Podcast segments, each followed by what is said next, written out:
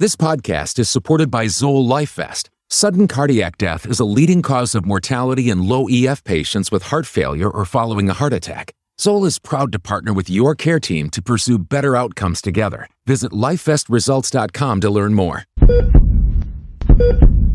Worldwide, cardiovascular disease affects the lives of hundreds of millions.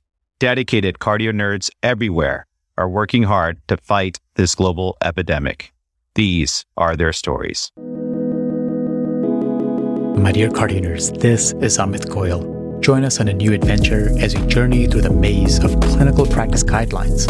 In this series, Decipher the Guidelines, we will take a deep dive into the 2021 ESC Cardiovascular Prevention Guidelines, focusing on similarities and differences from the American guidelines. This is a multidisciplinary collaboration between the Cardio the ACC Prevention of Cardiovascular Disease section, the National Lipid Association, and the Preventive Cardiovascular Nurse Association, developed with the mentorship from Dr. Eugene Yang. And remember, Cardio Nerds is a fellow founded independent educational platform. The views expressed here do not necessarily reflect the opinions or policies of our employers. Do be a nerd and spread the word on social media and help others find us by rating and reviewing the show on your favorite podcast platform. And with that, it's time to get nerdy. The following question refers to Section 3.2 of the 2021 ESC Cardiovascular Disease Prevention Guidelines. The question is asked first by student Dr. Hirsh Elhence, answered first by Ohio State University cardiology fellow Dr. Alli Bigeh, and then by expert faculty Dr. Eugene Yang. Dr. Yang is professor of medicine at the University of Washington and the chair of the ACC Prevention of Cardiovascular Disease question. Hirsh, take it away. Thanks, Amit.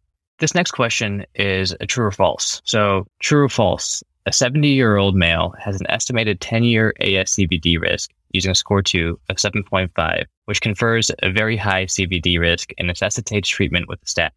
Alli, I would love your help thinking through this one. Thanks, Hirsh. I love true or false questions because they're pretty straightforward, but there's a lot to unpack here. So let's go through this. So the answer is false. CVD risk thresholds for risk factor treatment are higher in apparently healthy people, 70 years and older, in order to prevent overtreatment in the elderly. A 10 year CVD risk greater than or equal to 15% is considered very high risk for individuals 70 years or older of age compared to a 7.5% or higher cutoff for very high risk in younger patients less than 50 years old. For these patients, treatment of ASCVD risk factors, including lipid lowering medications, is recommended. That's a class 2B recommendation.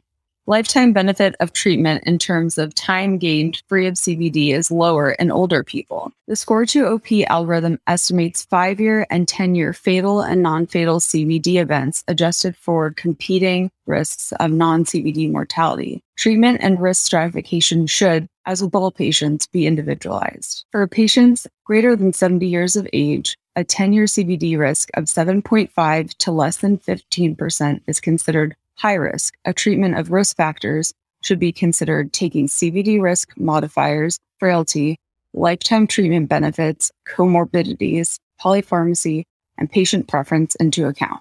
For patients greater than 70 years of age, a 10 year CVD risk of less than 7.5 is considered low to moderate risk and would generally not qualify for risk factor treatment unless one or several risk modifiers are present smoking cessation, lifestyle recommendations, and a systolic blood pressure less than 160 are recommended for all. So, main takeaways for this question CVD risk assessment for patients 70 years and older is estimated using the SCORE 2 OP algorithm.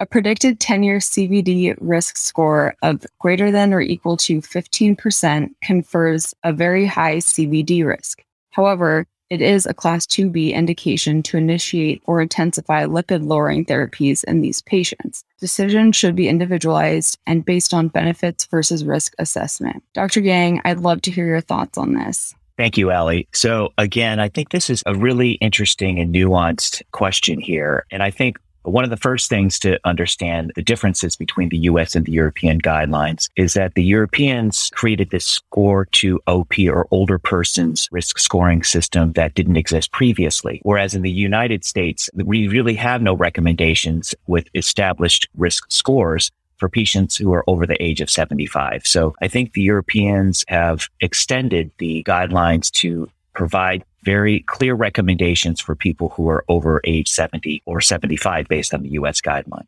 So I think in this case, what we are really seeing, which makes a lot of sense that when people are younger, the estimated risk of events is low. And so you calibrate that risk based on age. And that's why the recommendations and thresholds are lower for people who are younger and why those thresholds or risk stratification are higher for people that are older. And again, as acknowledged in your discussion, which is that the benefits may be attenuated for more aggressive treatment when people are older. And therefore the threshold where the treatments are indicated are higher. So that being said, I think the European guidelines do a much better job of articulating recommendations using these specific thresholds. Whereas we have these gaps here in our own guidelines where we're really struggling with making some decisions about a healthy 76 year old man, for example, who may have risk factors. And should we initiate a statin for that patient? Those are things that we really have limited data on. There are some ongoing trials now that may help us understand whether we should should be more aggressively treating patients who are older. But clearly in the United States, it becomes, and even in the European guidelines, it becomes an issue of shared decision making with my patient. So oftentimes, if a patient is 76 years old, that doesn't mean that they're not going to be treated. I have a discussion with them about aggressive blood pressure treatment.